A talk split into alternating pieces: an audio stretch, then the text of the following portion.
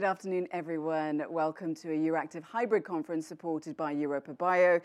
We're discussing today the EU pharma legislation. Is Europe's biotech innovation in the balance?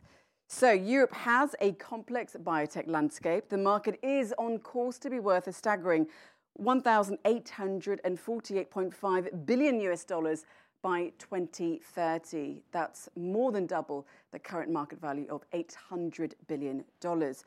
But for the thousands of companies that make up this space, competing in this space, trying to discover and develop life changing therapies, diagnostic equipment, vaccines, and advanced medicinal products, especially for those, of course, with rare disease. The rules to innovation and financing are complex and differ across member states.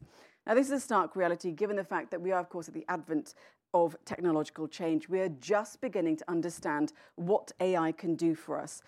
EU companies should be on the verge on new innovation, gene therapies, and medical breakthroughs. Now, as you all know, in April, the EU outlined a revised legislative pharma package to make the bloc a hub for medical innovation. The goal is to make the EU an attractive and innovation friendly environment for research, for development, and production of medicines in Europe. But as we know, the US maintains its top position. China continues to redefine its position in the global pharma industry. And here's just one stat China outperforms the EU by over 300 billion euros on research and development. So, what is this legislation actually going to do? Will it invigorate European ambitions?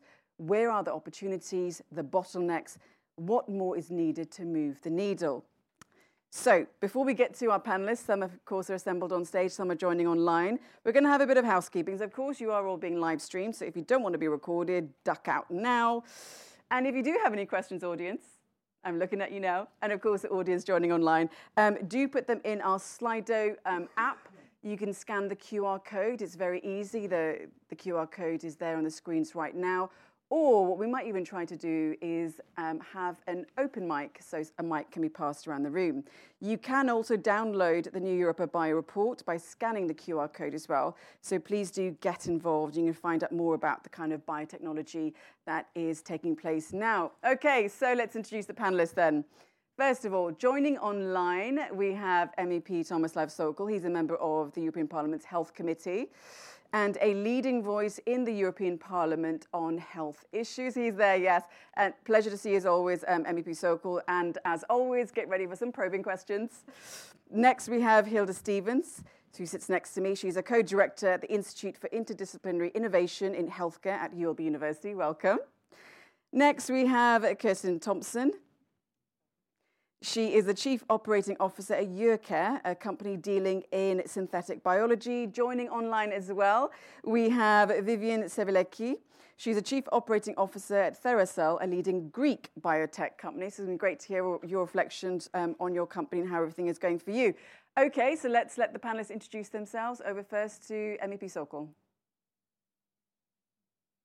Thank you inviting me for organizing this. Uh, I think it's a very timely event because we speak about something which is very, very important, and that is the the pharma legislation. We know that uh, European Union is lagging behind the US in terms of uh, innovation, in terms of approving and developing new medicines, uh, but also now China is also picking up picking up pace more and more, as you also mentioned. So we definitely have to do something to remain competitive, uh, to to remain strong in the in the global market, and to be able to bring production of medicines to Europe as much as possible.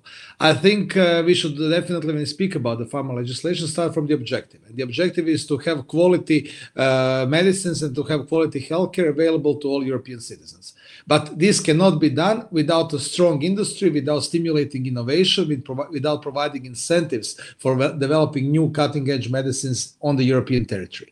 So I think that um, that uh, these two interests are not op- opposite. I think that I think they are complementary. So without a st- very strong industry, without strong system of incentives, without a clear legal framework which stimulates development of new medicines, we cannot have quality healthcare in the European Union, and that is our, obje- our objective, and that is my objective in the European Parliament, to make this legislation a real game changer so that we can really ha- uh, develop much more medicines in Europe than it has been possible, possible up until now. In the last 20 years, we've had some positive developments, special incentives and special legislation for orphan drugs, for rare diseases, but this is definitely not enough so we need so we need a, a clearer uh, more systematic regulation of this. We need to we need to stimulate uh, development of new medicines and we, we need to create uh, an ecosystem where companies especially small companies can develop their medicines without all the obstacles without the unnecessary administration without all the hurdles that they have to face now. So i think so i'm optimistic that we are we will be able to get this done.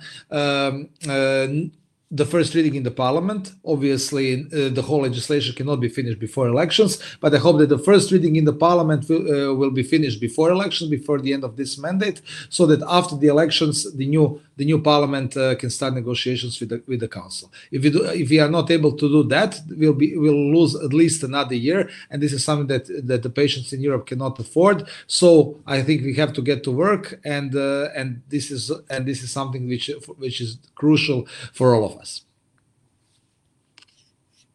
Hilde. Uh, yes, so I'm Hilde Stevens, uh, co-director of I3H, and what we do at the I3H Institute is really interdisciplinary research and education. Some of the research projects really touch upon uh, the GPL as it is. Um, we, for example, are involved together with Imperial College London in a project that really tries to measure um, the impact and the equity implications of incentives, uh, incentive mechanisms and policies on innovation more upstream than the, uh, uh, the incentives downstream, HTA, for example. But, and there I would say that systematic regulation really require, requires a systematic review of what works and what doesn't work, and to have a measurement, the impact of the policies installed to see where we need to reinforce and what, and, and what doesn't work or not as it should be to uh, target key unmet areas. We need uh, more transparency of data, and it really, for academics, it's really hard. So this is really one of the key points I would like to make, that it's very difficult to make um, evidence-based policy recommendations. Uh, this is, for example, one thing we do at the Institute. Another thing that touches upon the rare disease incentives is also working with PhD researchers who, for example, one looks at SMA, spinal muscular atrophy, and uh, neurodegenerative rare disease. Uh, looking at the cost of medicines, how many medicines are on the market, what is the competition there, which target groups. So, really looking at precision medicine, how early we need it, because there we really see an, uh, an, uh, an issue that we lag behind the US with respect to um, access to medicines, early access to medicines for patients with respect to an, um, I would say also an implement an implementation project we now do. We set up uh, yesterday actually a not-for-profit company uh, where we try to really scale up an, a mini lab uh, developed by a professor at the ULB here in Brussels together with MSF. Uh, and we now want to deploy it uh, much larger outside the um, areas of MSF. Uh, so really going for Minilab to tackle low resource settings, so affordable access uh, for all, which then tackles upon the uh, policies that are uh, directed towards the simulation of AMR or antimicrobial uh, drugs. Collaboration there, and we'll touch upon that a bit later. Kristen. Yes, I'm Kristen Thompson. I'm Chief Operating Officer at YourCare, which is a, a, small venture capital investment company. We invest in synthetic biology, which of course includes a lot of products in this advanced medicinal space, um, also rare disease. And our aim is to really catalyze the innovative uh, projects coming out of academia into successful biotechs, which then can be commercialized, or also to take uh, existing biotechs and to really um, I would say put equity into those and to help them, you know, go further than they normally could, usually using um, non-dilutive money. Okay, well, I guess Hilde's really happy to be sat next to you right now. Then, um, next over to Vivian. Hello, I'm happy to be joining the conversation and actually representing uh, an SME. We are an uh, emerging SME. Uh, we are headquartered in Athens, Greece. Our aim is to develop, manufacture uh, advanced therapy medicinal products. We are in a joint venture with another company, Orgenesis, and together we do want to implement uh, decentralized manufacturing in order to uh, make cell and gene therapy products available, affordable, and accessible to all Europeans. Okay, thank you so much. Okay, so you've heard the sort of opening gambit from our panelists then. Um, Kristen, I'll come to you, and then Vivian, you, you can also add in um, to this question. So this legislation then, is it the great equalizer that the European Commission is really hoping for to give these to give European companies, big and of course the smaller ones, the opportunity to compete with the likes of the US or China, or was it just an exercise in legislating?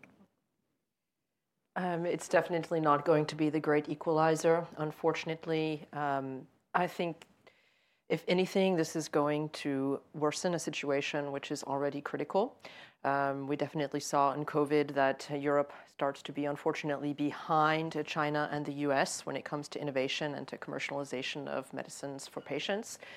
And this, I believe, legislation will just further drive home the point that Europe is stuck in this kind of endless loop of policy and um, needing to define things to such a point that it is really endangering um, small startups in, in Europe and endangering our ability to take innovation to the market. Okay, so Vivian, is it too much policy and too much red tape? I do agree that uh, it certainly puts a lot of strain uh, on us, uh, that we are already under pressure.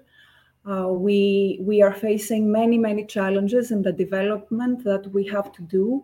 Uh, it's very difficult to raise investment. Uh, it's very difficult to be able to bring a product into the market uh, and uh, uh, the timelines that are set for companies, the regulatory requirements, the, all these make it a lot more difficult for us. So this pharmaceutical legislation um, makes it even more difficult. There are certain aspects of it that are positive, like the streamlining of the regulatory process, but there are others that are really making it more difficult for us. And we can dive into this further on the discussion, I think. Okay, so I've got to go back to MEP Sokol on this one then. Um, you were bringing up the next legislative cycle. Um, now, you've heard what two of your other panelists have said. So let's zero in then on this aspect of opportunity for EU companies um, and the consequences of not getting this legislation right. And before you answer, I'm going to give you a few quotes that I've, I've picked out. So Europa Bio said, a blunt, one size fits all approach may have unintended consequences, potentially hampering Europe's ability to develop and identify therapies independently, ultimately relegating it to a tertiary market for therapies developed elsewhere. Um, they also add that there are 27, 27 different pricing and reimbursement pathways. So, obviously, each member state has their own policy and, and, and ways of marketing. Uh, EFPIA says if the EU pharma legislation goes ahead in its current form, then Europe is set to lose another one third of its R&D by 2040. It will cost Europe around two billion euros a year. I mean, none of this is very positive, is it really? Yeah, you you know that I'm sometimes a party breaker when I say uh, when I discern what we can do and what we cannot do on European level. Pricing and reimbursement is a national competence, so this is something that we cannot really do a lot about. Uh, uh, but what we can do is uh, is uh, make EU legislation uh, such that we have predictability for companies, and that is very important because what because what the Commission is proposing now to reduce the incentives uh, the baseline incentives, which are guaranteed, uh, so the regulatory data protection, uh, but to increase the pos- potential possibilities to get additional incentives on top of that to have more years of regulatory data protection in the end. The problem with that is that this is something that is not certain. You cannot count on this. You cannot make business plans based on something which is not, uh, which is unpredictable, and this uh, in uh, this depends a lot on outside factors, and this is definitely not good for the companies. So if companies get additional additional incentives um, uh, depending on factors which are outside of their control. This is not something. This is not very good for planning future investments. So what I think is, should be the starting point is that the the baseline, the guaranteed incentives are not not reduced as proposed by the Commission to leave them in a kind of uh, um, in a situation where they are now approximately, and but but then to see what are the areas where, where we have gaps. For instance uh, pediatric medicines medicines developed specifically for children medicines for rare diseases etc where, where still more than 90% of the patients do not have available treatment for rare diseases at all in europe and and to provide additional incentives there but it's very important that this uh, that these incentives are not made in a way that they depend on factors which are outside of companies' control. So this predictability is very, very important and retaining this baseline of uh, data protection on the other aspects, I think there are also there are some positive aspects uh, to the to the Commission's proposal. Uh, the idea of uh, of streamlining and fastening the procedure in front of EMA.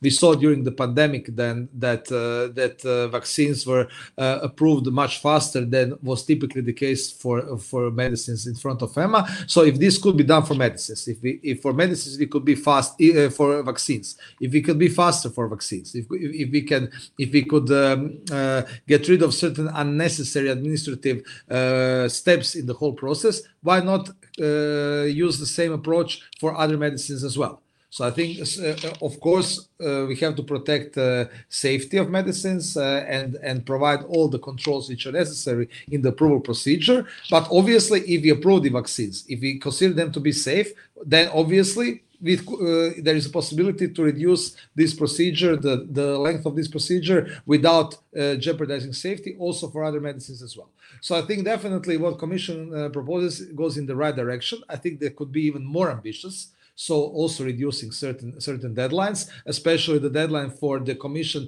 uh, giving the final okay after the EMA procedure has finished. And this is something that I, that I support. And with my amendments, I, I want to go even further in terms of streamlining and uh, and uh, simplifying and fastening the whole procedure.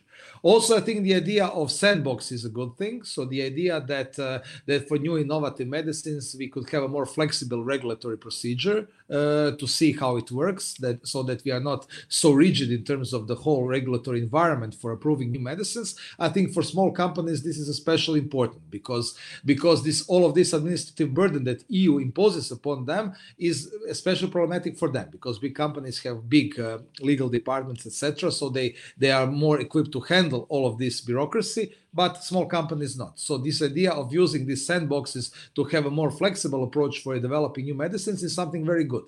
Unfortunately, my position is not shared by everybody in the European Parliament. Uh, the, the, the leftist political groups, political groups who are to the left uh, of the center, uh, it seems to me that trying to use this whole legislation to score some political points for elections and it's easy to score political points by attacking the industry. So I think they consider this probably to be an easy target. So they give they go even further than the commission in some areas against the industry. For for instance, the the main rapporteur for the regulation, for which I'm the EPP shadow rapporteur, and the main rapporteur is from the socialists. He wants to get rid of the sandboxes. He wants to get rid of the of the of the voucher for antimicrobials. He wants to reduce the regulatory data protection even more than uh, proposed by the Commission, and this is something which definitely is not a good approach because uh, we because industry has to be our partner. We cannot provide equal and timely access to medicines in Europe without without uh, having a good uh, regulatory environment for industry. And as I said, if we want to be competitive, if we want to be less dependent on outside uh, outside powers like China, India, etc., we need to provide stronger incentives than, than we have now. So I think uh, so. This is kind of my approach. I think we have to be partners with the industry, see what we can do to stimulate development of new medicines. But what is most important is to focus on these those areas where we have the biggest gaps and where, where the need is the biggest. Which means we have to have, have help small companies. We have to we have to provide stronger incentives for orphan drugs and for pediatric medicines, so medicines which are specifically developed for children, and not be populistic, uh, not to score some easy political points, but to really be serious and try to see how we can work together with the industry to have better healthcare in Europe. Thank you, MEP Sokol. I think that was a good dose of realism there for everyone who's watching. Um, and I'll allow Kristen and Vivian to come back on that, but I want to come to you, Hilde, then. You heard a lot um, of the kind of realism, you could say, um, that Europe needs more ambition. There's too much burden, especially on small companies, um, from our MEP um, in our panel. But set the scene then for us as to where you believe the EU biotech industry is and how this pharma legislation could transform the landscape if it's done in the right way. And it really would be interesting to get your insights, especially looking at it um, from the aspect of the people um, needed on the ground, you know, to make this innovation. You know, the, the healthcare professionals, the PhD students, the people running clinical trials. Tell us a little bit more about, you know, who's involved. Well, actually, the I3H Institute, and this is really the basis going 10 years almost back next, year's, uh, next year, was set up uh, by Michel Goldman, who at that time came from IMI, the Innovative Medicines Initiative, now IHI. Um, and he, with all his, all what he saw, the ways academia and biotech and big pharma collaborated together with re uh, regulators and patients, uh, patient advocates, he saw that there was much more needed to educate the next generation of healthcare professionals, wherever uh, sector you enter or enter, yeah, what your background is or where you head to to the future. So he set up the interdisciplinary program in uh, healthcare innovation that really joins master students, PhD students, postdocs with coming from different backgrounds, going from basic research to medicines, reaching the patient and back, looking up on all the different challenges, but also obviously uh, highlighting the opportunities from uh, the technical point of view, from the regulatory point of view, uh, patient point of view, patient centricity for sure is key. uh, Uh, from an investment point of view. And this was an academic program. It runs in different faculties, overall universities in Belgium and beyond. And there we saw that Europe, and we have a, great example with the VIB, the Flemish Institute for Biotechnology, Europe has great, an enormous potential in terms of biotech. There's an enormous potential to have academic inventions be translated into spin-off companies. But there was a need for an advanced master really in uh, biotech and medtech ventures. So teaching people, or not teaching, help them develop further with respect to all the change, all challenges, looking at Europe, comparing with uh, the US, comparing with uh, Japan, and this master has been set up by I3H and uh, the Solvay Brussels School of Economics and Management, and is headed now by the former dean uh, Philippe Vergouwen and Marc Deschamps, who was uh, last, year, last year awarded as Biotech Manager of the Year. It's really from experts to people who want to manage next or, or who want to be involved in C-level biotech companies from different perspectives taught by experts in the field. And there I think that the, a gap is filled. It won't solve the problem, but much more needs, and again, I'm coming there, much more need to be evidence-based education where people see what practically works, what doesn't, how we compare, how, how we can compare Europe and how we need to reinforce to compete with China and US leaving China and the US aside, I mean, there seems to be a breakdown in collaboration somewhere within the chain within Europe. So where is that? Where is this breakdown happening on the sort of EU level or within the EU? Say. I would say, well, if we look at breakdown, I think there is much more need for incentivizing public-private partnerships at all stages, really from early basic research to um, clinical trial research to, or clinical trial development to really market access and seeing how we can earlier um, grant access to patients. There, I think we need harmonization and we need to uh, collaborate really at all stages. If we think about ATMPs, I think there is a need for uh, registries, European registries, where data can be shared in most uh, sensitive way, obviously, but centers of excellence where patients can really benefit from the added value care that specialists, an interdisciplinary team can bring.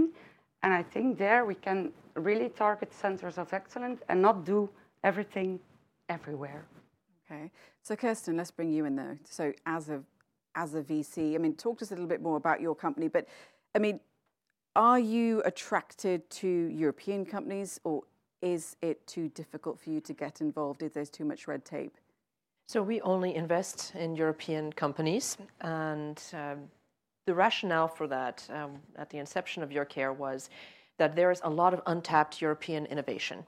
However, there is a translation problem of that innovation into successful biotechs. And so we said, okay, if we source these directly from academia or we find promising biotechs and then we are there to basically handhold with them so that they have an experienced team next to them along with capital, can we push the needle uh, to go for success? I do believe that to be the case, and this kind of comes back on your point on having an educated workforce and having this, you know, Solvay's Masters, and I'm a very big fan of that program.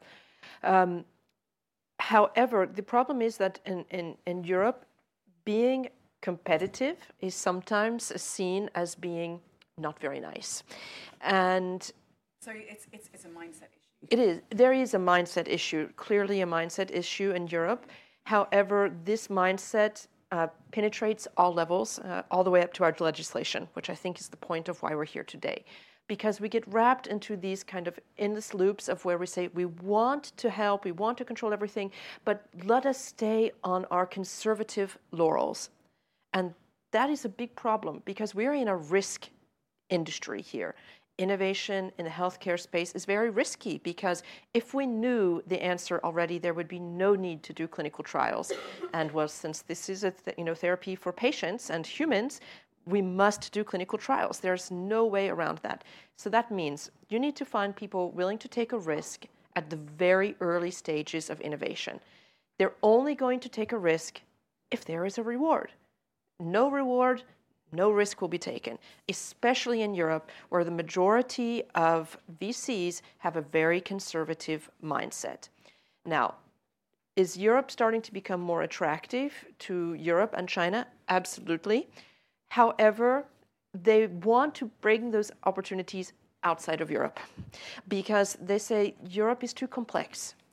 There is too much red tape, the ecosystem is too slow, and there's not enough capital.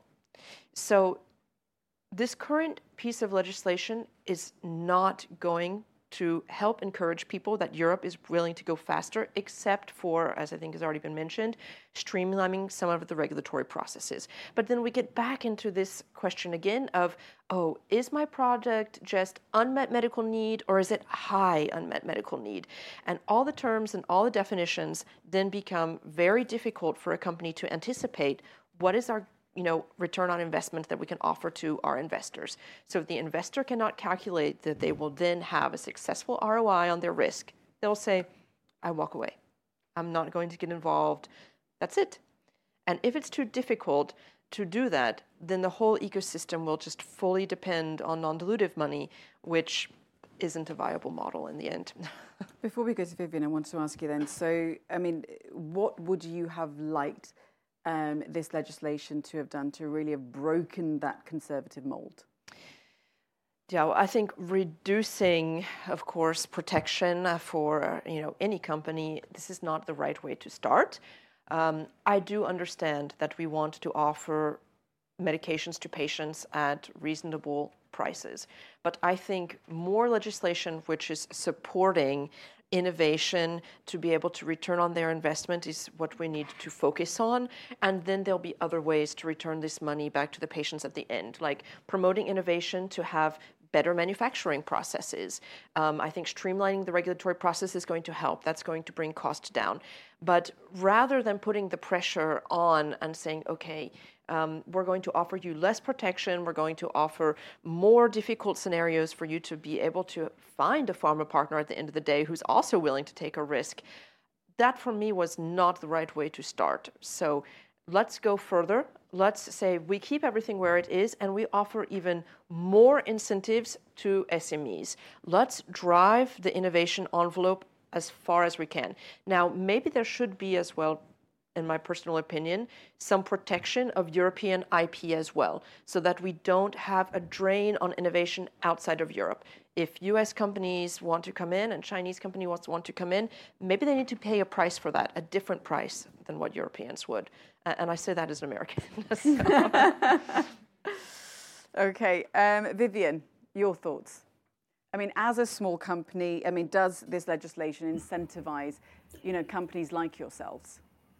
Definitely, I have uh, some things I would like to add. So, I would like to say that nothing that's not solidly available at the time of decision making uh, for a venture capital or private, private equity can be a positive influence, especially in an already fragile innovation landscape, taking into account other challenges, geopolitical, inflation, cost of capital for uh, an investor. Uh, therefore, we do need clear um, clear uh, definitions, clear timelines. Uh, we cannot, uh, you know, search between the definitions. What is an orphan drug? How long do I have? Um, and uh, how long will I be protected? The high uh, unmedical need and, you know, unmet medical need, as Kirsten alluded to. Uh, this will allow us to take advantage of everything that is given to us. Uh, also, something that is very important uh, to attract, to be able to attract capital, is I think uh, we need to bridge the gap between academic institutions um, and uh, biotech companies. Um, we need to realize and clearly focus on translational research and the value of creating value making products and basically it's not because we are aggressive it's because we want to address people's needs it's because we want to be able to offer better new therapies to all Europeans. Uh, therefore, uh, this this also needs is something that we need to to, to consider. Uh, so, from from the side of a an SME that's seeking to attract investment, besides all the micro uh, parameters focusing on the company itself, the good pipeline, the talented people, uh, which are plenty, um, in Europe, the solid work that's already there. We do need uh, micro parameters to also be favorable for us, like to have available an ecosystem that will support drug development from translation through to clinical research and to marketing authorization, even though marketing authorization um, for an MA, uh, an SME would probably have to partner with a more mature biotech. So we do need to have availability of expert knowledge, a a favorable regulatory framework to facilitate through the very difficult stages of development, especially the early development. Um, we do need to consider that we need to foster partnerships and collaboration with other SMEs and big pharma. So the presence of organizations, association, innovation hubs, all these do help a lot but uh, definitely uh, the environment and the ecosystem would have to be really favor favorable and really help innovation. Um, Oh, I, unfortunately, I think Vivian has frozen, but we'll come back to it. Um, Semih Peaceokul. Let me follow up with you um, on the the points that Vivian especially was raising there. I mean, how can you know smaller companies, SMEs, use this new pharma's legislation package to really help them, you know, compete um, in the space where obviously big pharma has, you know, the biggest stake, you could say. I th- uh, yeah, I think we need to change it. We need to change a lot of things which Commission proposed. As I said, I think we have to uh, we we have to have clear definitions. I agree with that. Uh, so this is why I propose to delete uh, the high unmet medical need, this concept, and uh, to replace it with breakthrough medicines, which I believe uh, will provide a much clearer definition and clearer parameters that we have. what is also what is what is also important what is also important here is so so i think that's that's something very important on the incentives as i said more predictability so have a guaranteed basic baseline incentive and then to focus uh, for additional incentives in those areas where need is the biggest also also streamlining and and making and, and even more simplifying the, the procedure. That's also some in front of EMA that's something which is which i think is also very important. What we have to keep is said the sandbox because this gives possibility to have uh, to experiment and to have to try out new regulatory approaches towards new medicines without such a, such a big regulatory burden without such a big bureaucracy. And i think for small companies this is especially this is especially uh, relevant on the on the on having special incentives for small and medium sized enterprises. It's that's always questionable how, how, legally this can be this can be done but it's something that's definitely possible to look at. But i would like to also add that this is uh, that this legislation is not the silver bullet which will solve all the problems. So we have a lot of e- pieces of eu legislation on healthcare level which can make the difference so first, uh, I would like to mention European Health Data Space, for which I'm the rapporteur, and, and now we are negotiating with, with, the, with the council on that, uh, because uh, the need to access data has been mentioned a lot, and this is and definitely uh, for developing new medicines, especially for rare diseases, where you don't have enough patients to conduct phase three clinical trials, having more real-world evidence available, having more data avail- available from the actual uh, medical uh, practice is of crucial importance. And this is why we have to uh, have European health data space, which will make it possible for also small companies to access data uh, without uh, having to pay. Um, big big big uh, fees for that uh, in under the same conditions under under under positive conditions under beneficial conditions as re, as researchers as universities etc because health data space can really make make it possible for small and medium sized enterprises to access data which that otherwise they couldn't have. uh, also, what is what is of extreme importance is uh, even though, as I said, that uh, pricing and reimbursement is a national competence, we need more coordination and more transparency. So we have a transparency directive uh, from 1989, 35 years old, which has never been changed, and this legislation, unfortunately, is really not up to its task.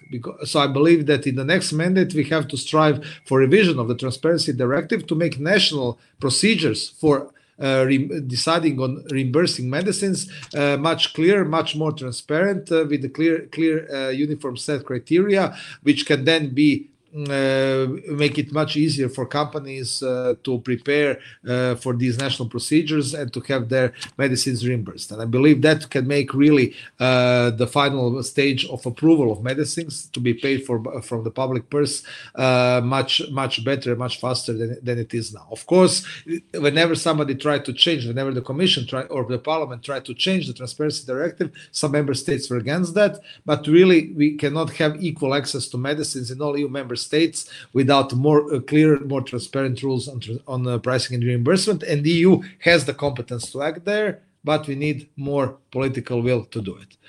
Also, and also, also one, also what what is very important uh, that has also also been mentioned, uh, centers of excellence so having so so uh, not not develop not developing uh, resources in all member states for everything but to really focus on most important areas uh, on Europe. And why and why not having centers of excellence for certain diseases for especially rare diseases which cover more than one member state. So this is definitely something which is much more efficient which is much uh, which is uh, which is much better in terms of uh, in terms of providing faster healthcare to patients and having better organization and better use of resources. That's not that much related to small and medium-sized companies, but in terms of providing better healthcare in Europe, this is something that we can do, and this is something that definitely can also can also make a difference. And this is something that I fully support. But we want to do that. We know, need more EU funding. We need the European system of certification of these centers of excellence, and we, we need much clearer rules on cross-border healthcare than we have now. And this is something that I've been advocating strongly since the beginning of the mandate to change this whole legal framework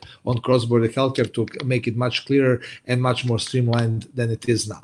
Uh, of course, uh, there are other pieces of legislation, uh, a, a, lot of reporting uh, uh, and a, lot of obligations that imposed to the industry because of the Green Deal legislation. Uh, so a lot of new reporting related to environmental protection, related to uh, to forced labor, to all other areas, uh, which is not bad in itself. So having, if if we look this in an isolated way, all of these reporting mechanisms and all of these reporting obligations, they're not problematic. But if you took them all of them together, you, when we accumulate all of these additional obligations, bureaucratic obligations, administrative obligations that we impose for the industry, this this presents an enormous problem.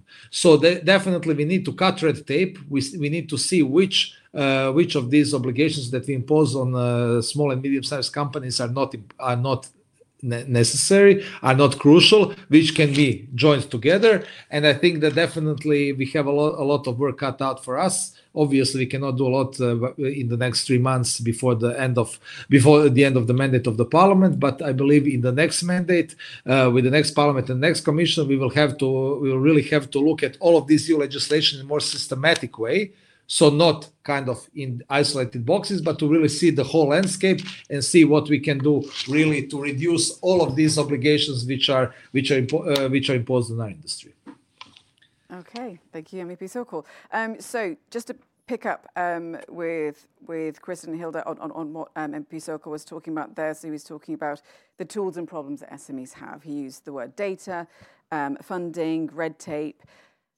And then I think also I'll come to you first, Hilde, because you were also discussing the education of the workforce. So there is one thing that we haven't discussed yet, something that could help SMEs, which is AI. And AI could really help with drug discovery, but not, that obviously needs a lot of you know retraining, reskilling, um, and that perhaps would be costly um, to especially small companies. So what are your thoughts then, especially um, taking into consideration everything that um, MEP Sokol talked about then?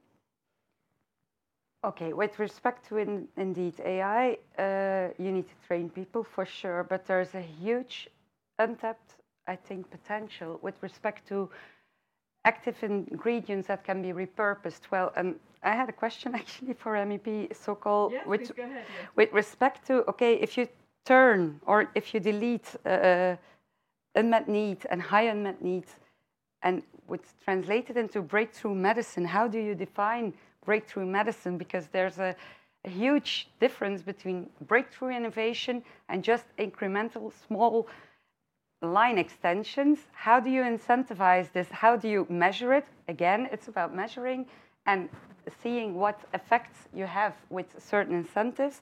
Because if you talk about innovation, what is innovation? It's an added value for the patient you need to bring in their voice. It's also about educa education in this way, and they, there are so many um, um, initiatives ongoing and training of patients. They are the experts of their disease. They know what their disease to, does to them and how quality of life can be added. So you need to reward an addition of quality of life, but how would you define breakthrough medicines then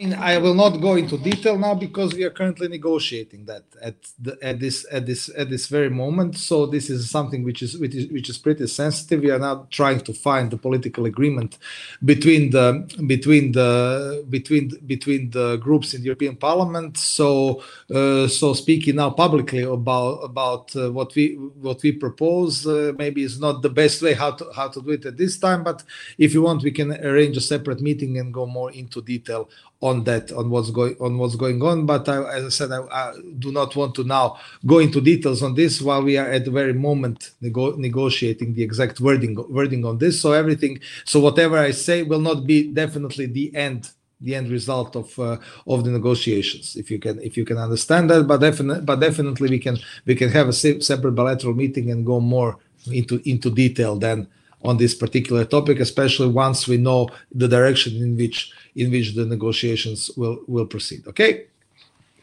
Yeah, maybe then just to finish on the AI question that I think, well, really we need to look at strong ethical and legal frameworks.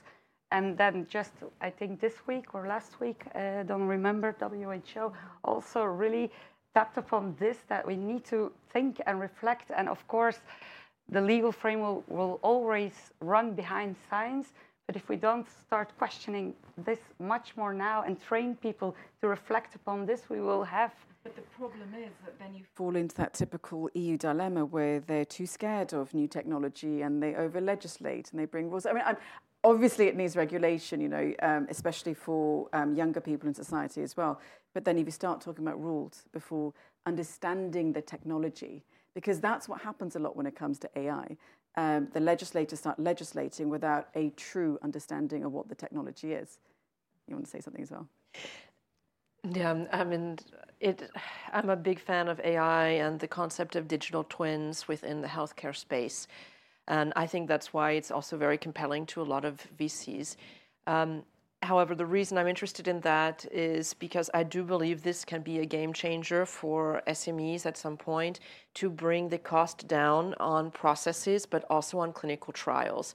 So, yes, we need to protect individuals' data. But if we do that at the cost of innovation, we'll just be left behind. And so no one will benefit from that because we won't see the cost savings that that can provide. Now, to be the devil's advocate, how's that going to fit into the new green plan, I'm not really sure because AI and um, I think we all know that the generative uh, AI is extremely non-green um, in terms of energy consumption and water consumption. Um, and if you've seen the appetite recently for big pharma in AI, um, you know that they're very much interested in that space. So it would be great as well if they would see this as a challenge to become uh, more green and, and motivated within that area. Um, yeah, I, I have the same feeling uh, that, that you do. I mean, let us not go into this typical EU conundrum of over regulating before we even know the potential. Now, if we just let it out there with uh, no regulation at all, then it's very difficult to go back. So, yeah, okay, it's it's uh, not an easy uh, question to solve, but I, I do believe we should not let this opportunity pass us by. Let us focus maybe on things like process development, where we know that the risk to individual safety is going to be, uh, you know, uh, greatly decreased. Um, I do believe as well that this is the operation, the, the opportunity for collaboration. Um, it's an opportunity to collaborate for small SMEs with bigger players. It's also the opportunity for SMEs to come together because let's say you have one SME which is working on process development within the healthcare space, and you have three or four SMEs which have different IP, but they would all benefit from that. Maybe they can join together uh, on the early days to try to incorporate this and maybe we should foster more these type of collaborations within Europe that have an actual return on investment rather than the money just going into reporting and deliverables. Um, I've seen a lot of great EU projects just get lost. Um, you know, they pay the project coordinator a lot of money to just chase down deliverables. That that makes no sense. I don't think that Europe needs to become a venture capitalist on itself, but maybe changing its mindset a little bit to that on how can we also get a return on our investment of our non-dilutive money would help deblock the situation a little bit. okay. Um, just to say, um, please do scan the QR code um, to ask a question to any of our panelists. There you go, it's right there, and you can also read that um, report as well. Okay, so picking up on what Kirsten was saying about collaboration, and Vivian, um, want to get back into um, the rare disease landscape with you. You're a small biotech company, as we were saying. Um, and I believe um, you're going through an investment round right now. So, what do you need to really offer investors, would you say, so that they commit to a company like you um, that deals with, you know, cell and gene therapy? What do you need? What do you need to give them so that they will commit to you in the long term? Then. Yes. So investors, regardless if they're venture capitalists or private equities, they're very specifically look for return of their investment. They want to make profit within a reasonable and defined time frame as much as possible. Everyone realizes the value of cell and gene therapies and acknowledges the need to be able to provide definitive treatments for medical problems and not having to rely on um, management, symptom management approaches. So, in order to achieve uh, investment and retain investment, we need to be able to demonstrate um, a good pipeline that uh, we can offer a variety of services and increased capabilities that are uh, we are able to adapt and expand them in the future. we do need to be talented and committed in running and working uh, in the business. Uh, we do need to have solid work already completed and uh, that can be demonstrated and can form basis for building business further. Um, it's very important for SMEs to be able to make partnerships, uh, different stages of development, with early on with other SMEs uh, for process development, and later on with uh, with bigger pharma. So all these uh, parameters are important, and I think all these are scrutinized before an investment uh, comes. Kristen, would you like to follow up on, on, on what Vivian spoke about there? Oh, I'm not sure that I have a lot to add on top of that, but I, I definitely agree. I mean, there needs to be the possibility to understand what is my time frame uh, to exit. And and that's the question that I get every time I talk to other investors for the companies that we've already invested in. How long is it going to take for this company to be able to exit our portfolio? How long will it take them to get to the market? And once they do get to the market how long will it take them to tap the full market potential why they still have you know any kind of protection? And you say well um, now let's drop this by another year and then let's decrease this and let's decrease this and let's decrease this and suddenly this is not very attractive anymore. So i, I agree with, with vivian on this point. I think as well for, for rare diseases this is so crucial because let us not forget that rare disease is a great innovation model. Um, most rare diseases are using really innovative um, you know techniques. I mean, this is where a lot of our new technologies are coming from. And so to just cut it off at the knees, saying, I'm sorry, but you're never going to get any kind of market return that justifies this cash influx, that's a big problem. And so I think this creates this kind of vicious cycle here where you say, let's shave a little bit off here, and a little bit off here, and a little bit off here. And what ends up is a completely unattractive opportunity. So if we want to continue not just rare disease innovation, but innovation in general, we need to support, um, you know, the rare disease innovators because they are doing things which are really groundbreaking. Did you? I, I, I don't know if anyone else picked up on this. I think it was on Tuesday. Um, you know, splash all across the you know the front pages, at least in the UK. Um, there's a blood test that's come out that measures the protein levels in your blood, and that can detect Alzheimer's years, I think a decade before someone mm. even shows symptoms. I mean, it's stuff like that that is just frankly amazing, isn't it?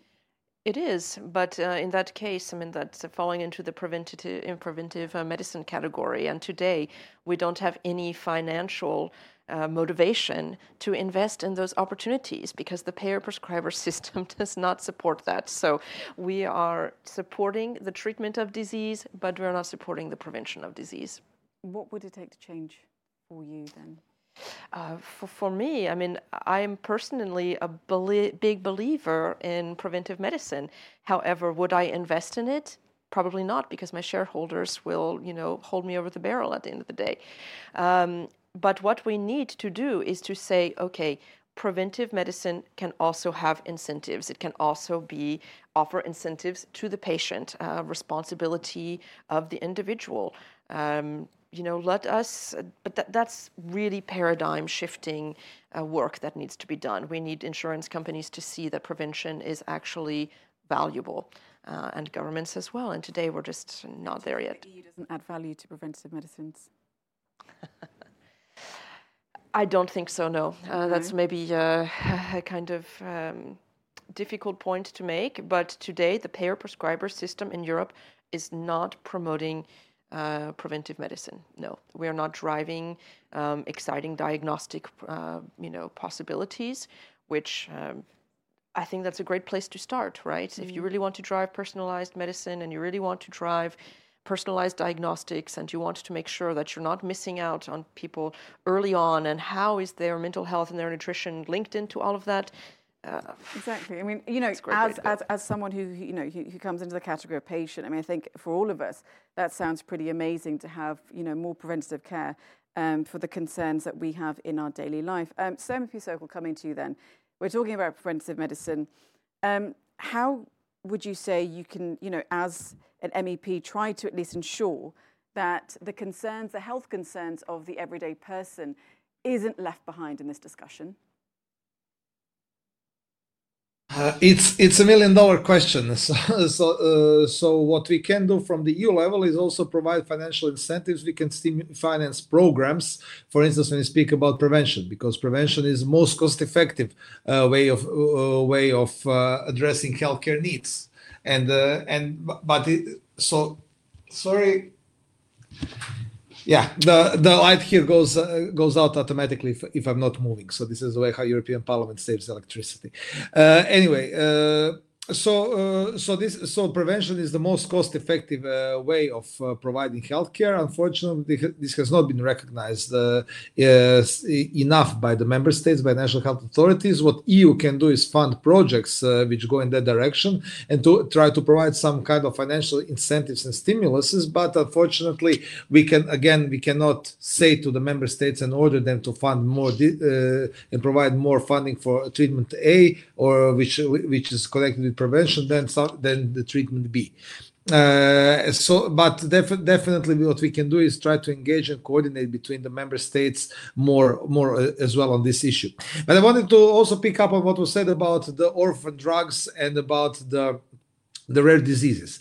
So, uh, so as I said, I think rare diseases are one of those areas where we need stronger incentives. This is why I propose that that uh, for orphan drugs in general, we leave the 10-year regulatory data protection, while to add additional two years for the so-called breakthrough orphan drugs. And since I was asked, maybe I was asked before about the definition of breakthrough orphan medical uh, orphan medicines, I said I cannot go into detail now, but the idea is that uh, that we focus on those medicines which are uh, which, provi- which provide uh, which provide meaningful uh, uh, which provide meaningful reduction of of uh, of, mor- of morbidity, which provide meaningful meaning- meaningful reduction of um, of worse health outcomes on one side, and pro- and also and also provide a, a new and unique a new and unique mechanism of action. Or uh, those those those medicines for uh, for treating diseases for which there is no satisfactory treatment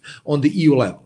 I agree that these definitions in themselves are not completely clear, so you cannot have a definition which kind of is 100% clear clear and certain and uh, that it's completely uh, clear what it what it covers. Uh, but what is important is that we also leave possibility for the agency for the for EMA to develop scientific guidelines to be more precise about which treatments this will this will have. But essentially these are the two criteria. So first those orphan uh, breakthrough medicines uh, breakthrough orphan orphan med- uh, medicines are those medicines treating disease for which there is no satisfactory treatment on the EU level or those uh, with uh, with a new and unique uh, mechanism of action, uh, which provides meaningful reduction in morbidity. Let's say, without going into too much detail, and I think for these kind of medicines, we need these additional incentives on top of what we of what we have now. But uh, but what we have now, so to leave to leave the 10-year regulatory data protection for orphan med- for orphan medicines, so not to go in the direction of the Commission which reduces it, but then to provide on top of that on top of this baseline uh, protection to provide additional two years uh, for breakthrough medicines to really stimulate invention of new medicines um, in those areas where needs are, needs are the biggest. Thank you so much. Vivian wants to jump in. Muted? Are you? Okay. You muted on your side. No, no. Yeah, so, maybe. So um, I also want to say that I'm very enthusiastic, uh, enthusiastic about all the preventive medicine approaches that can be available. Um, also, uh, imagine therapies, therapies that really cure a disease that can also be available. They're really cost effective, and uh, currently they're not a solution for European patients. So um, because all these either um, uh, preventive tests or therapies take years uh, to develop. It's a long development process and it's an extremely expensive development process. I want to really say that we do need the incentives as early as possible, uh, especially SMEs. for early stage. Um, and uh, the recent example of the COVID vaccines, how quickly those partnerships developed, how the development process was shortcutted, is, is, a, is a good example. And uh, we do need as much as impetus as possible on the table from the beginning. So, yes, it's important to protect the regulatory data, which is part of the IP of a company uh, because it, it's, it's an investment to create it in the first place. Um, and uh, yes, the time um, is needed.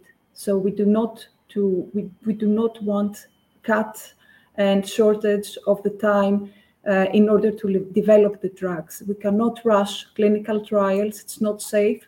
Sometimes uh, situations uh, make it difficult for, for patients to be recruited in clinical trials. So yes, definitely we do need the time and the incentives early on on the table from the beginning.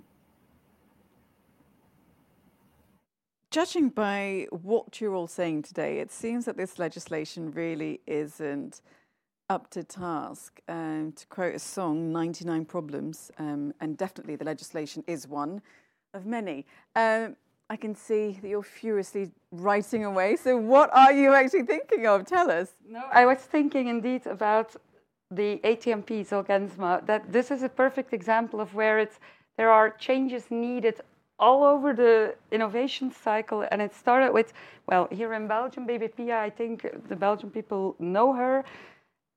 There was the cure Zolgensma, uh, a one-time gene therapy, but this baby couldn't access it because it was uh, in the US. There was a crowdfunding uh, where people had to send an SMS, two euro. They got to the two, two million euro to give the baby Pia that access. Now, HTA at HTA level, at uh, health technology assessment level, there's the collaboration Beneluxa, which really did a joint procurement, decreasing the price for uh, uh, the health system where I think we can learn a lot from and really build upon the lessons learned. Zolgensma now is really, there is at a patient level a prenatal screening installed in Belgium that because this drug needs to be given as early as possible, prenatal screening also really very important for the patient care. This data can be collected in registries. We can do research upon this. Um, then, indeed, obviously, there's an improved quality of life. Normally, uh, this patient wouldn't have survived until now. Now she goes to school. It's amazing to see. But indeed, also for this um, administration of Zolgensma, I think collaboration is needed with different disciplines in centers of excellence. We don't need to repeat things all over the European member states. And I think through collaborations, we can do a lot of things and earlier access can be given. And if there's an, um, if SMEs need to or can get extra uh, or an extra monopoly time through giving access to therapies in all 27 EU member states, for an SME, this is nearly impossible given the limited resources. Through collaborations at different levels, I think we can do much more. So I think collaboration here and interdisciplinary collaboration is key. Okay, well, let's go. Writing. Well, listen, look, you can keep scribbling away while I ask some of these questions then. Um, here's a question for Kristen. The Commission's proposal aims at expanding the hospital exemption for ATMPs. How big a risk does it represent for companies involved in cell gene therapies? Hmm.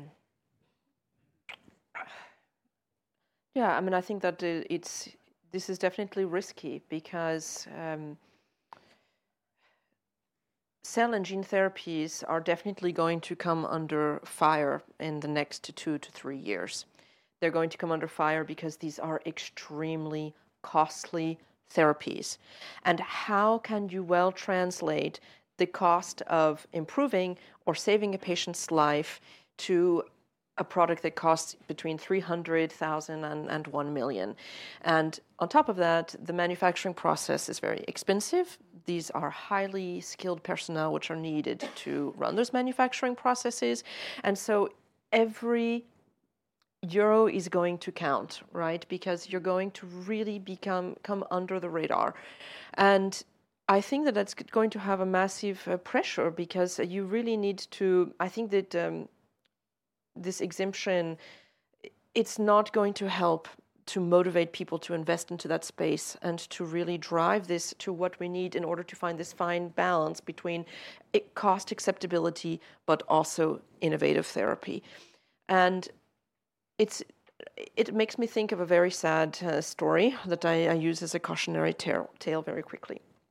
And uh, I worked with a, a, biotech company which had uh, a very nice product, um, which had wonderful data and would have prevented antibiotic resistance for a number of different drugs.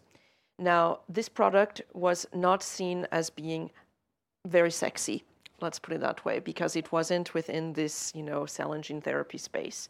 And so the price which they were able to charge was not very high.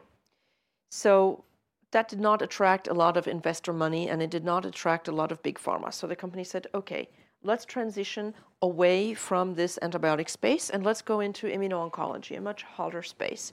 They had very, very nice data there, but then what came back? Investors said, oh, sorry, but your product still isn't very sexy. So not only are you able to treat AMR and are you able to improve cancer patients' life, but because this is not able to get a very large price point, we're not going to invest. And the company eventually went bankrupt with a very nice product that they could have commercialized as a medical device directly in Europe. However, because they were not able to get enough investor money to do that, they decided first to start in the US, where this was a drug. And because it was under a drug designation, it was not seen as a very exciting product. So today, that product, which could be in the hands of patients today, is not available. Now, I tell this as a cautionary tale because I don't want the same thing to happen to the cell and gene therapy space. And if we're not careful, we will drive it into that. And uh, that's the best I can answer your question, I think. Um, I won't lie. Um, okay, next question to Mr. Sokol, and it's from Okadad. It says, in light of the faster access to medical innovations in the US compared to Europe, so again, touching a little bit on what Kirsten was talking about, um, what actions can the EU take to accelerate the availability of new treatments while maintaining high safety and efficacy standards? MEP Sokol. Yeah, uh, so we have two procedures. So, so just to make this clear, and we have to distinguish them. So first, so first is the question of uh, approving new medicines to be put on the market itself. This is what is uh, uh, the prerogative of EMA. Of course, the final decision by the by the Commission, but EMA is the one who does the evaluation process. After that, after we approve the new medicines to be put on the on the market, so on all, all on, on the entire European market, so so you go to EMA instead of having to go to 27 national agencies. But after that, whether this medicine will be reimbursed or not, and under which price is decided by each individual member state. So we have two stages if we want to get medicines available for the for the patients. When we speak about uh, the ema procedure so as i said uh, the the proposal goes in the good in a good direction. So some things are definitely so, so some things are definitely made faster and, and more simple. I believe that we can do more. I, I propose certain amendments uh, along those lines but the crucial thing is to reduce the the the the things which are repeated, which are which are purely bureaucratic, uh, which take a long time, but without obviously jeopardizing the safety and efficacy of the of the evaluation process itself. Also, I believe that we can shorten the final approval procedure by the Commission uh, because after EMA has done all the work, then the Commission needs to make the final decision. I personally think that this is completely unnecessary. I think that we, it's possible to give uh, the minute to, the, to EMA to make the final decision itself instead of losing additional days or weeks for the Commission to make this decision. But uh, uh we don't, don't have the, the political uh, landscape to do that, but at least shorten these deadlines as much as possible so that the Commission has to make the final decision on basis of EMA evaluation within a few days. Uh, so I think that here uh, uh, we've done we've done a lot. We, as I said, we also I proposed in my amendments to cut down on some of the deadlines within the whole process itself. But definitely, this is something that we can do.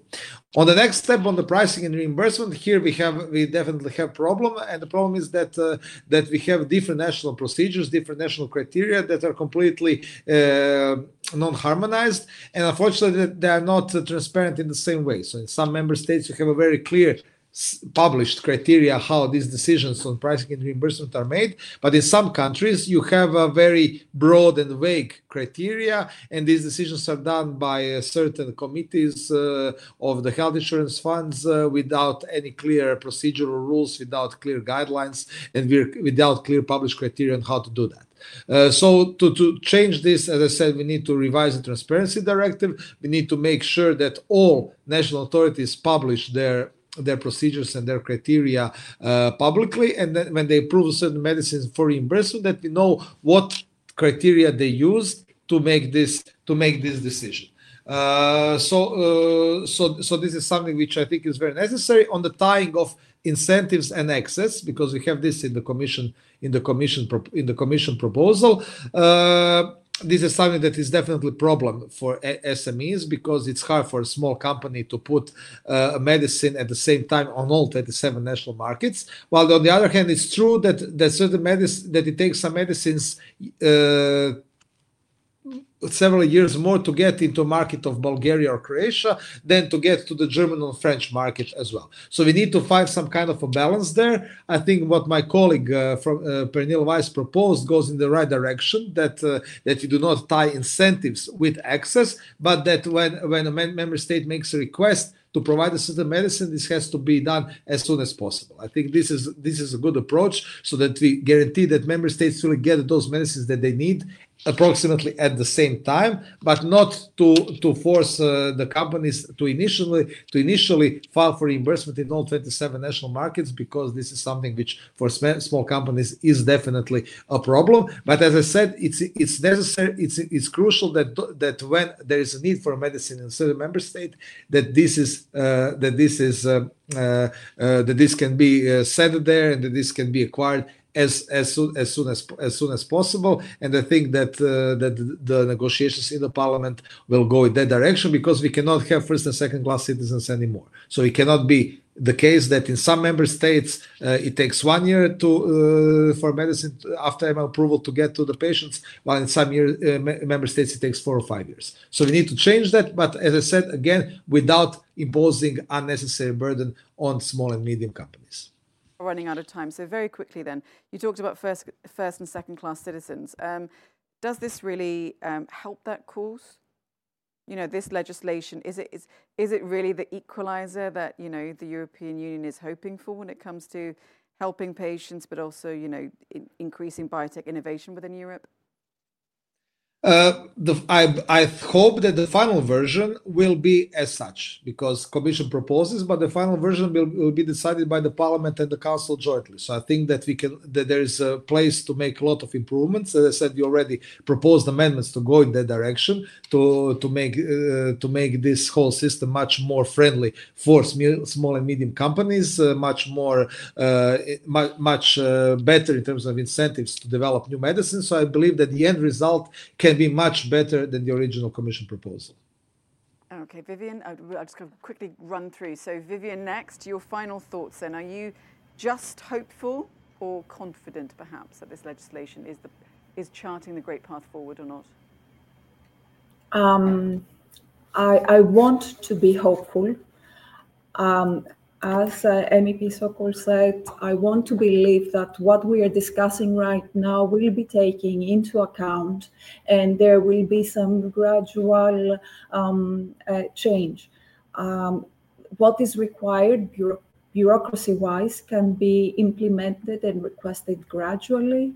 Um, the uh, extension of the hospital exemption in combination, uh, maybe with a uh, um, faster reimbursement by giving the opportunity to a country to request a, a drug uh, they, and not having to go through the, the reimbursement um, uh, in all 20, 27 member states. It's also something towards uh, this direction. So eventually, I do dream that European patients will be able to receive all breakthrough therapies. And I want EU patients to have access to clinical trials, hospital exemption or not hospital exemption. And I want Europe to be a region particularly attractive to conduct clinical trials and develop drugs uh, with the ultimate aim of having therapies available for people and not having therapies in the drawers uh, um, midway through development or not having therapies full developed through to marketing authorization and not being able to reimbursement and having them you know um, abandon having companies abandon uh, the region because of that so i want to, to so be hopeful much. for the future um, Kristen, over to you next. I mean, should I even use the word hopeful?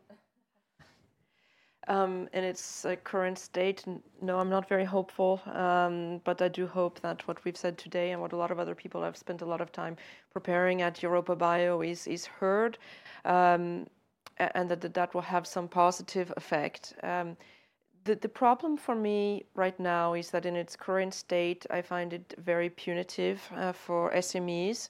And uh, one problem that really bothers me is that I don't think that any SME wants to have a second class citizen in Europe. I think they want every patient to be a first class citizen. That is my belief, um, maybe idealistic. But should it fall to the SMEs to convert some member states from the status of second class to first class? That I think is mission impossible. And that's the problem with some of this legislation is that the burden on the SMEs is very, very high. It's kind of saying, oh, let's push all of this back onto you. Um, you know, you want to take over and, and solve antimicrobial resistance. Well, one year extra voucher here, but now it's your problem. Um, and, and I think that this is, we need to accept that this is not going to fall all onto the SMEs to solve every single problem just by giving them a few small incentives um, and by saying, okay, maybe we don't decrease uh, any of your uh, regulatory data protection, but we don't add anything to it either. But, um, you know, here, go out and, and solve the world's problems. Uh, and I think that this is why I'm really not very hopeful. Um, there needs to be concrete actions in place which are response I think add responsibility for, for the EU but also for each individual member state to support the SME in this uh, conversion. I have to say that my energy is quite depleted with this legislation. Final thoughts, Hilde. Um, I would like to end on a positive note. Yeah. Uh, with um, there are many initiatives ongoing. And collaboration there is key. A collaboration is built upon trust and a balanced relationship. I don't think that the proposal as such is balanced. We know from Andrew Lo, who's the great economist at MIT, that at this moment, Big Pharma has a 3% excess in return, whereas we know that the true innovation is with um, SMEs, biotech SMEs. We have a great potential in Europe. I think we can do much more to reinforce our position, but indeed collaboration and interdisciplinary education is key. The right people, the right place, with the right mindset. And with the right legislation, obviously. Okay, well, listen, we've gone a little bit over, but um, many, many thanks to Tomislav Sokol, Vivian, um, and the great ladies next to me, Kristen um, and Hilde. You know, this, sometimes when we have these conversations, you know, we can't always, um, you know, laugh along. Um, it can't always be positive. Um, but hopefully, the kind of, you know, icebergs ahead that all of the panelists have raised um, can perhaps energize everyone in the room, everyone watching online, um, anyone who is legislating on this, to en- re energize this legislation and get it really working um, for the benefit not just of biotech um, industry, but also for the people. Well, listen, look, it's been a pleasure to be hosting this debate. Um, thank you to everyone who has um, um, been with us today, to you, the audience, in the room and online, and also to the panelists. from myself and to EuropaBio, active. thank you so much and take care and bye bye. Thank you.